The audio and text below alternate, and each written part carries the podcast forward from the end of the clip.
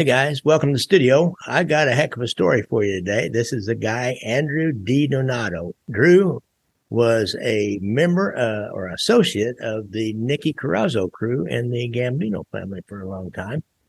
And he has some stories. And, uh, and I'm going to tell you something.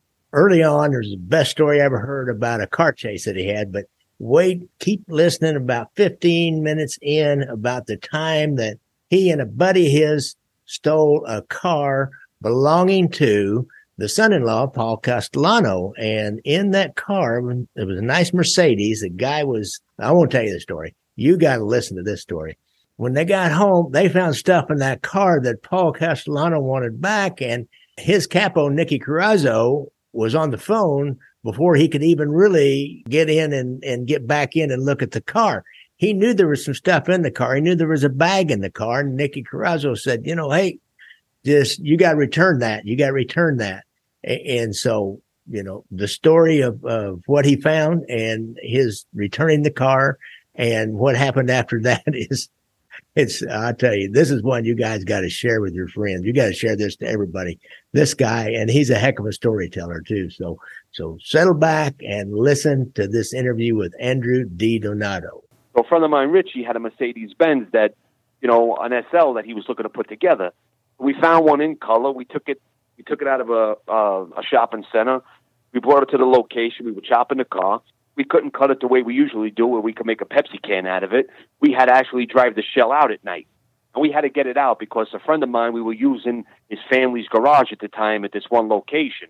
What happened was we had this signal set up that we were going to go out about two in the morning. A friend of mine was standing on a corner with a flashlight. I'm inside the garage and I'm crimping the wire. I'm crimping all the oil lines so the oil lines don't squirt and you know leave a trail back to the garage where we chopped the car. And then my friend comes up to me and says, "Bottom line that you didn't want to hear in your whole wildest dreams." He tells me, "Listen, Drew, I need that steering wheel." I'm like, "I can't give you this steering wheel." I said, "I got to drive this car out." He goes, "Listen, it's a wood wheel. It's a Nardi wheel." He goes, "It's going to cost about five hundred if I got to buy it in the store." I said, "All right." I take this, the steering wheel off the car and I put a vice grip on. now the car's got no seats in it, just a shell engine. There's no trunk deck. There's no hood. There's no doors. There's no nuts. So a friend of mine is standing outside with a flashlight. He gives me the all go signal that it's safe to come out of the, the driveway. I come out of the driveway with the car. I hit the I hit the top of the street. I make a left. I'm at the corner. I'm waiting for the other signal to let me know. At the corner of my eye, I see a I see an undercover cop on the corner. All of a sudden, I see excuse my language, Gary. I see the lights go on. I hit the gas and I'm taking off down the street. I must be going about a buck ten. I'm flying. All I hear is the guy behind me with the with a siren. Whoop, whoop, whoop, whoop. Pull it over, pull it over. I'm flying. I'm sitting on a milk crate. I got this I got this car and I'm trying to steer I'm trying to steer this car with a vice grips. I'm flying I'm going through. And if anybody knows the Canarsie area where I grew up, I'm going through I'm on 85th Street, 84th Street, 83rd Street. I'm blowing red lights, dead red, traffic screeching. Now it's like 1.30, 2 o'clock in the morning. So you never know what you're going to do. Now I'm coming down Ralph Avenue. I'm going to cross Ralph and Flatland, uh, Ralph and Glenwood. I'm crossing Ralph and Glenwood. If anybody knows Brooklyn, they know Ralph Avenue is one of the busiest intersections in the in, in, in Brooklyn. I'm flying, and all I hear is the cop car behind me. He hits the brakes. I go through. I get about two blocks, and I knew I had him. By this time, the oil lines shoot out on the car. I get about two more blocks. I turn down the street. I jump out of the car. I run down and now there's a blue and white coming up the block because I see the smoke from the vehicle. So I stand behind a pole and I'm watching them fly to the vehicle. The vehicle's on fire now. It's it's it's it's smoking like crazy. I run to the corner. A friend of mine picks me up on the corner. I jump in. I jump in the back seat. I lay down, and we drive away. And I kept on saying to myself, if they catch me, they're gonna beat the shit out of me. I got lucky because I should have been murdered that night because I'm going through these red lights like like I had a license to do so, and the traffic is screeching, and I'm I'm going. I'm a I'm about a buck ten, a buck fifteen, sitting on a milk crate. The cop behind me. And then when we crossed that major intersection, he just didn't want to do it. I went through. It was like Mr. Magoo. I went right through, and I was lucky as hell. I could be honest with you. It was just a frame. It was just sitting on donut tires. We just put baloney tires on it. It's just the engine showing. It was just sitting on a milk crate on top of the engine. We even took out the windshield. There was no trunk deck, no nose, no doors, no seats, no nothing. You know, I said drive them out once in a while, but that was my closest time to getting pinched. You know, that was the closest time to get pinched on that. You know, but I tell you, even this today, the anti-crime cop would come by, and they knew it was us. They should just sit surveillance on the corner. We had a social club on 93rd Street in Avenue L. Every time I would get into my car, they would pull me over. because they knew it was me, and they started harassing me. You know, if they knew it was me, they just couldn't prove it. But I got lucky, Gary. Yeah, what can I say? did. You did. My luck ran my, my luck ran out quick. Believe me, that was one of the only times I got lucky. Other than that, I paid for everything I did. I must have drove about maybe 50, 60 shells out, and then the rest of the cars we chopped. You know, we had a guy for every part, Gary. We had a guy who took the engines. We had a guy who took the scrap metal. We had a guy who took the tires and the wheels. We had a guy who took all the who took all the batteries. We had, you know, we would sell we would sell the nose, the the doors, the trunk lid. We would sell it as a package. All the other stuff got scrapped. We would cut it. We made money on every aspect of the automobile, every aspect. You're, you're, you're You know, like- nothing went to waste, and we made it. We made a ton of money in the in, in the in the car industry doing that, and then also buying repairable cars. You know, years ago, the repair, repairable business, you could buy a, a, a stolen recovery from an insurance company. If the car needed some work to it, needed a nose, a door, whatever, you get the car for like thirty five hundred back then. Well, the book value on the car say was seventeen thousand. Gary, I would go out that night, rob the same exact car in color, park them next to each other. I used to have these two kids in my neighborhood who used to build the cars for me. Give them a thousand dollars to build it. They'd put the cars together, and then I'd go and sell that car for book value. Years ago, they didn't have rebuildable on the license. Like today, if you did that in a salvage yard, you have to declare that it was a salvage title. Years ago, you didn't have to do that. So when the customer bought the car, they unbeknownst to them that the car was put together with stolen parts. Nobody knew. I was making a fortune with it. This is funny. One day I I buy this car. It was a 1984 Seville. This is how far back I'm going. It was a 1984 Seville. So I buy the car. I put the car together. I put the car together and I sell it to a, a friend of mine, a crew member of mine. I sell it to him. He's going to give it to his sister. His sister's got the car a month, and he does an insurance job on the car. When he does the insurance job on the car, when I laugh, Gary, I had this organization come to my house that I never knew existed. My doorbell rings one day, and the guy on the other end of the door said, he looks just like a detective, right? So I said, what can I do for you, bud? He tells me, he said, listen, he goes, I'm from the National Auto Theft Bureau. Yeah, I know. I never them. heard of the National Auto Theft Bureau in my life. I know them. Yeah. So, so I says, so I says, well, what what can I do for you? He goes, well, um, I understand that you're in the rebuildable business. I said, I wouldn't say I'm in the business, sir. I says, more or less a hobby. I says, I buy a car here and there. I says, when I can find one that doesn't need much work, I put it together and I try to make a few bucks. He goes, well, I'm looking at this car. And he takes a file out of his jacket and he puts the file on my on my kitchen table and he opens it up. He goes, do you know anything about this car? I said, yeah. I said, you know it. I said, you won't be here if you didn't know that I bought this car. I bought it. He goes, well, these are the pictures of your car when you bought it. So he had the pictures and everything. Oh, I said, all right. So what are you what are you telling me? He goes, well, this car needed a nose, it needed four doors, it needed a trunk deck, it needed an interior. He goes, do you have a receipt for any of these things that you did? I said, you know what? I might have one or two receipts upstairs. And the funny thing is, Gary, years ago, Cadillac had an edition called the Gold Key Package. And the Gold Key Package was gold emblems, gold keys, gold door knobs, door, and that's what I had on the vehicle. I think I was missing like an emblem or two, and I had to buy cigarette lighters for the back for the back seats. There was cigarette lighters in the doors. I had the receipts to those, so I give him the receipts. I said, "Listen, this is all I got." He goes, "This is all you got. You build a whole car, and all you got is receipts for cigarette lighters." I said, "Well, I didn't think I was going to need the receipts."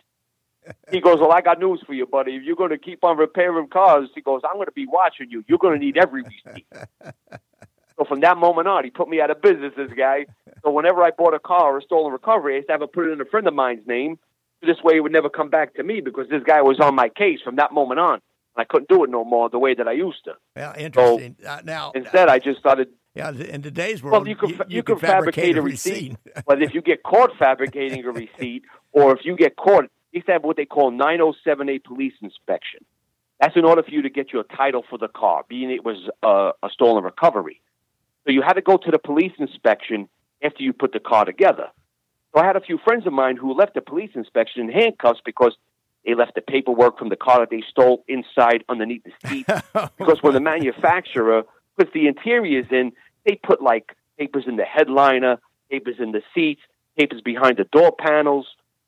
So you have to make sure when you're putting these parts on the new car You have to make sure that these papers don't stay in those parts because then you're going to get caught when you go to the police inspection.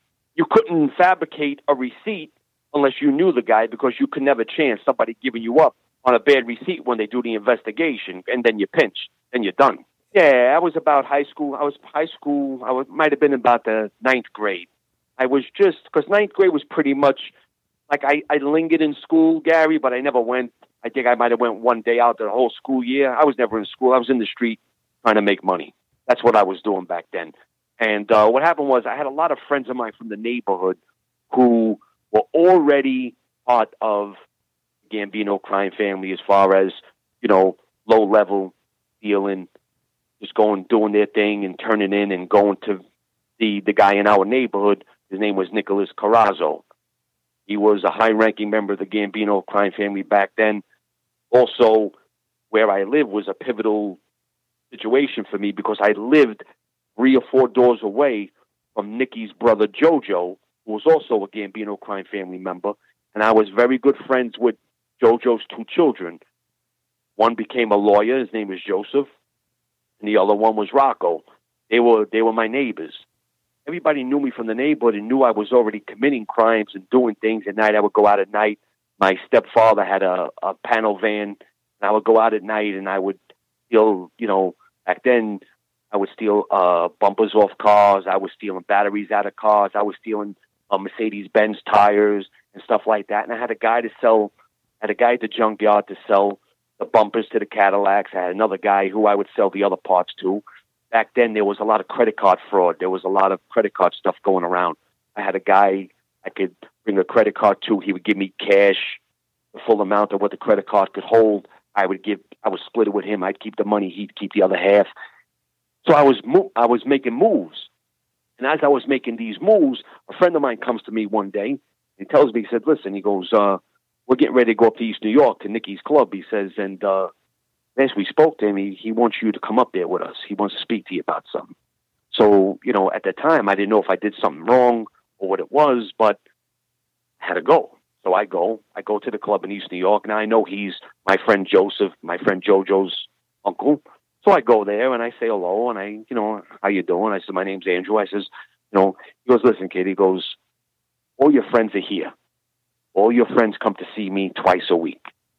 He says, I hear good things about you. He goes, I know what you're doing out there. He goes, and I'm going to tell you. He goes, from here on in, I want you to know you can come here for whatever it is that you're doing. He goes, and if anybody bothers you on what you're doing, you come them to see me. He goes, from here on in, he goes, I want you to think of this as school. He goes, this is just like school. He goes, and in school, you're never absent. He said, because if somebody here needs you when we have these meetings and you're not here, you're not being a good friend. He says, and you can learn a lot of valuable things here. He goes, so you understand? He says, you're welcome here. You come all the time. And from that day on, I was a member of the uh, Nicholas Corozzo crew inside Gambino crime family. I started committing more crimes, and as I started to age, my crimes became more intense, and you know we were taking more chances and doing more things. We went to, we started shaking down major drug dealers and stuff of that nature, and collecting money from you know drug rings. And what we would do is we would take one drug dealer and we would tax him, say, a thousand a week. We would take another drug dealer that we were taxing five hundred a week because his business wasn't as big, and we would put them together with this drug dealer and make them network. So now we could make this guy, this guy, start making as much as this guy. So this way we could tax him a thousand, and then whenever we needed to make a move, we tell this guy to give us thirty pounds of marijuana that we're going to go sell privately. Tell this guy to give us two two keys of cocaine to go and do this. That's how we made our money. And Nicky was smart because we were young at the time. Nicky wouldn't take the money on a daily basis. He would take the money as a gift setting. We bring the money for Christmas, drop of an envelope for what we did for most of the year. So those envelopes would be fat. Other times we would give the money to Nicky's Nicky's son-in-law or somebody like that close to him, where it didn't go directly to him, but we knew that that money was getting turned into him because he knew every one of our activities.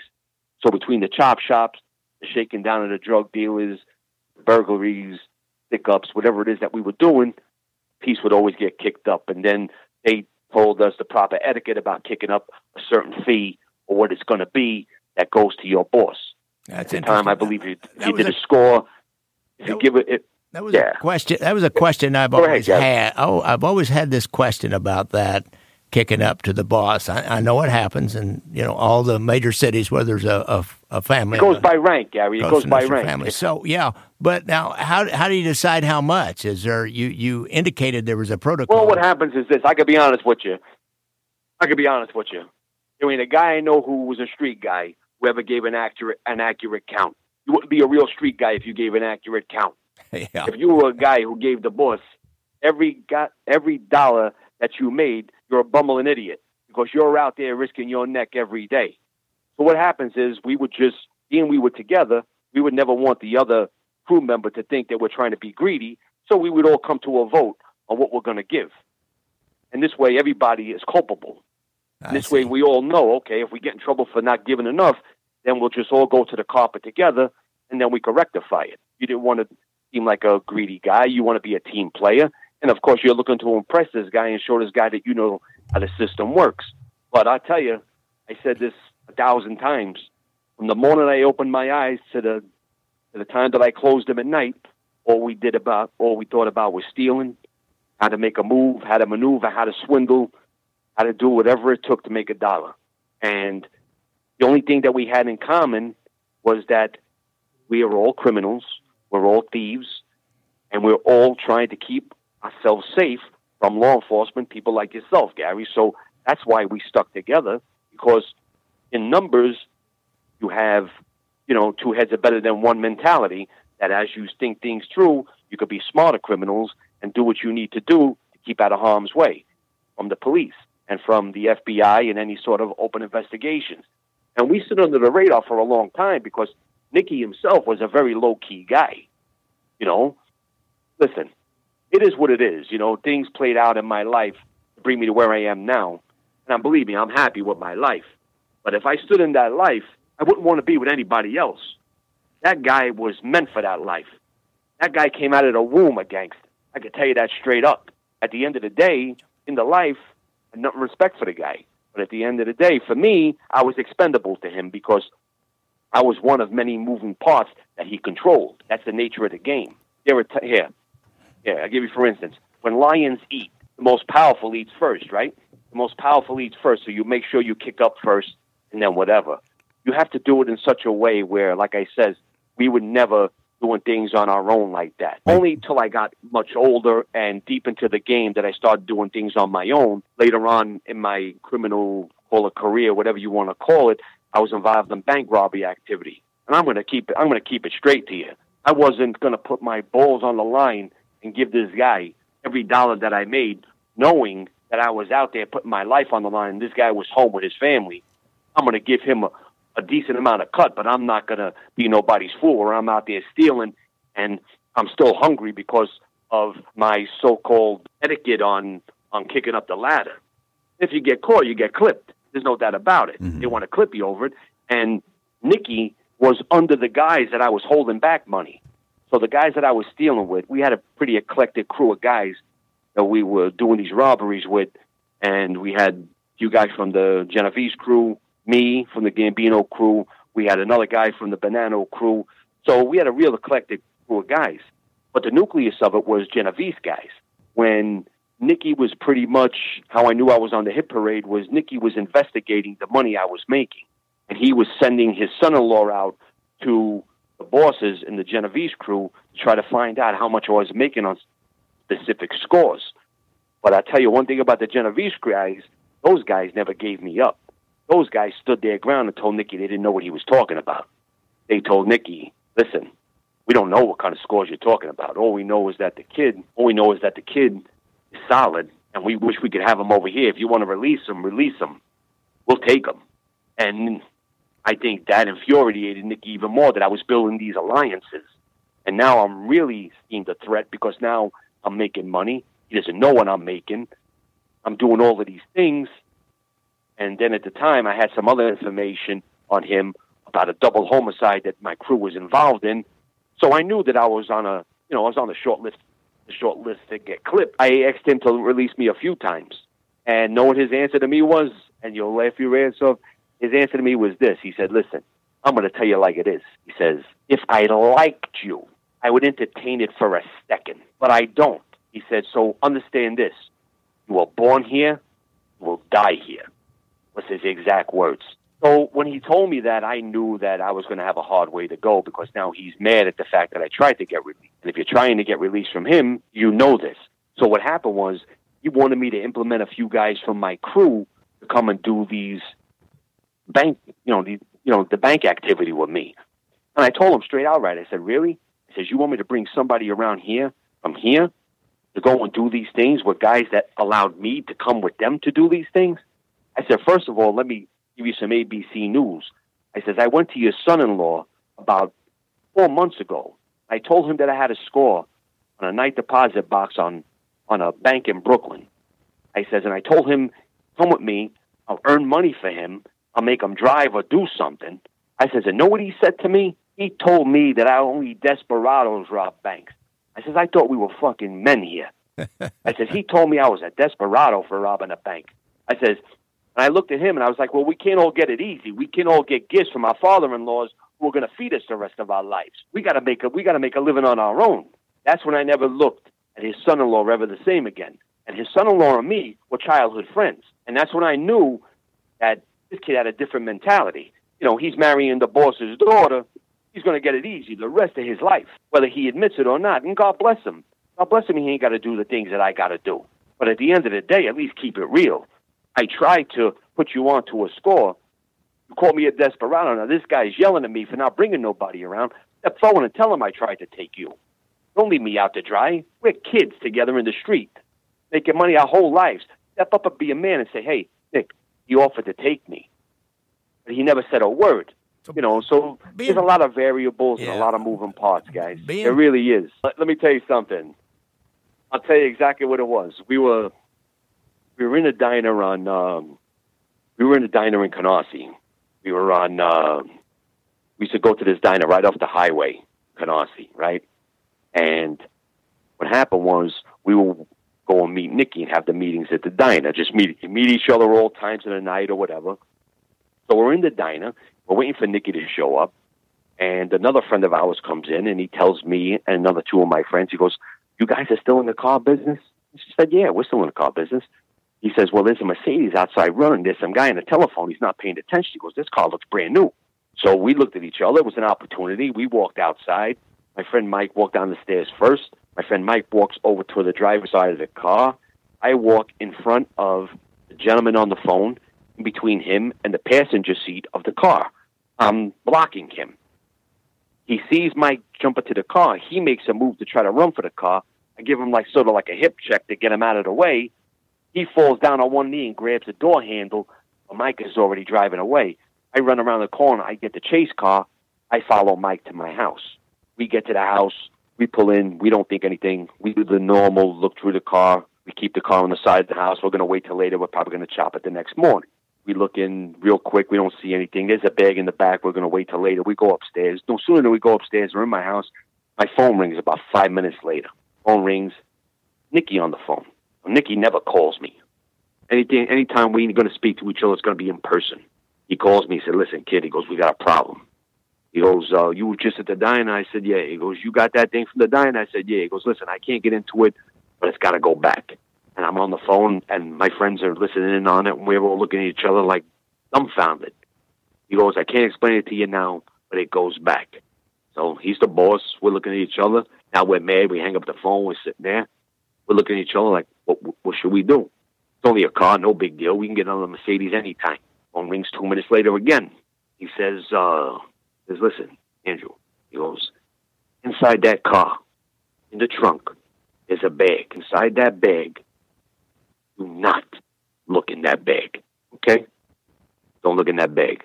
You can't tell teenage kids don't look in a bag. really? We go downstairs, we go to the car, open it up. I look, I take the bag, I bring it upstairs we go and we open up the glove box too. We open up the glove box and there's a wallet inside.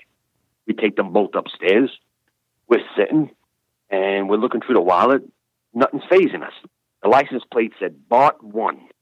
There's a license plate of a car. so we're looking. We open up the bag. And inside the bag, as soon as we open it, there's a 38 on top, a Hammerless 38, We take the hammerless 38, put it down. We look and it's stuffed with envelopes. Open up the first envelope, 2500 Second envelope, 750 Third envelope, 5000 Fourth envelope, and the list goes on and on and on. After all is said and done, there's 87000 in the bag. Oh, my God. on the bottom of the bag, on the bottom of the bag, there's a ledger book. Phone rings again. Kid, I'm warning you. Whatever you do, don't open up that book. Hear me? There's a book don't you? So now we're reading this book and we're looking at each other. We don't know what to do, right? My friend's going through the wallet. We're looking in the wallet, and there's a picture of this young guy, these two nice looking women, and an old man. And we're looking, and my friend goes, This can't be. And I said, What are you talking about? He goes, This can't be. He shows me the picture. Truth be told, it's Paul Castellano sitting in the picture. So I looked at him. I says, "This can't be. This is like the. This is like winning the lottery, and finding out that the lottery was not the lottery, and you just won a, a, a first class ticket to the resurrection. You were dead. This is like a, a movie. um, this is like robbing the mob movie here. uh, it was Paul's nephew. He was in charge of making the rounds and picking up stuff, and of course, that money was supposed to go directly to Paul. Actually, the money was for one of Paul's businesses. Make a long story short, he tells us, "Listen, sit tight. We'll get back in touch with you in a few minutes. We'll let you know what what to do, but don't worry about it. We're going to take care of it." Kid, I apologize. I apologize to all you guys. He says because I would never ever tell you to give anything you've ever stole back. He said, This is the only person in the world that we'll ever have to give anything back to. I promise you that. He said, If the President of the United States gets robbed by you guys, you don't have to give nothing back. He said, But this guy goes back. we all laughed, you know, whatever. You know, it was a joke. And we're looking at each other, and still, that larceny in your heart, we're sitting there and we're still trying to figure out how to keep this money. We're young kids, we're in the street all our lives, and, you know, we're trying to keep, we're thinking about what we could do, what we could do. Finally, my mother, who always minds her business, comes downstairs and she hears us in the kitchen. And my mother says, Never get involved in your affairs. She goes, But I hear you talking here about the stupidest goddamn things that you guys could ever think about doing. He says, Give this money back. This man is going to peel your skin back for this money. And we're looking at each other, and finally, like, the first sane voice in the room appeared when my mother showed. You know, we arranged a meeting. The next day, we bring the money back. So now we're thinking about okay, when we get to this meeting, are they going to kill us now? You know, Yes. so now we're thinking about all these things are going through your head. So I go to the meeting, and I ain't gonna lie, I'm loaded for bear. My friend's loaded for bear, and we said to each other, if we see anything funny, we're just gonna shoot our way Yeah, out, and uh, then we're just gonna it be bandits. We go there, and you know, it's how we're going out swinging, we're going out shooting, whatever it's gonna be. So we come, we set up a meet. The first car pulls up. It's this guy Bart. He gets out of the car. Paul, whatever, goes to speak to Nikki. They go speak to him. Whatever they do, they come in. We give them the bag, and we told him, "Listen, there's only ten dollars missing because you had no gas. We took ten dollars out of the money to get gas for your car, Oh, you're bold. You're but bold. the car was out of gas." and we took all the bullets out. We took all the bullets out of his 38. He kept the bullets, and we gave him the gun back and everything. And he looked at us and he said, "No," just nodded his head, "Thank you." And he got back in the car, left. We didn't hear a thing about it. So about 24, I think 24 hours passes. The next day or something, I'm in my house, and the doorbell rings. And when the doorbell rings, I answer it. There's some guy on the other end of the door, and he says, uh, "You Andrew?" I said, "Yeah, I'm Andrew." He goes, "I got something for you." Now I'm between the screen door. I got a gun in my hand. And he goes, I got something for you. And I'm thinking, yeah, I got something for you too.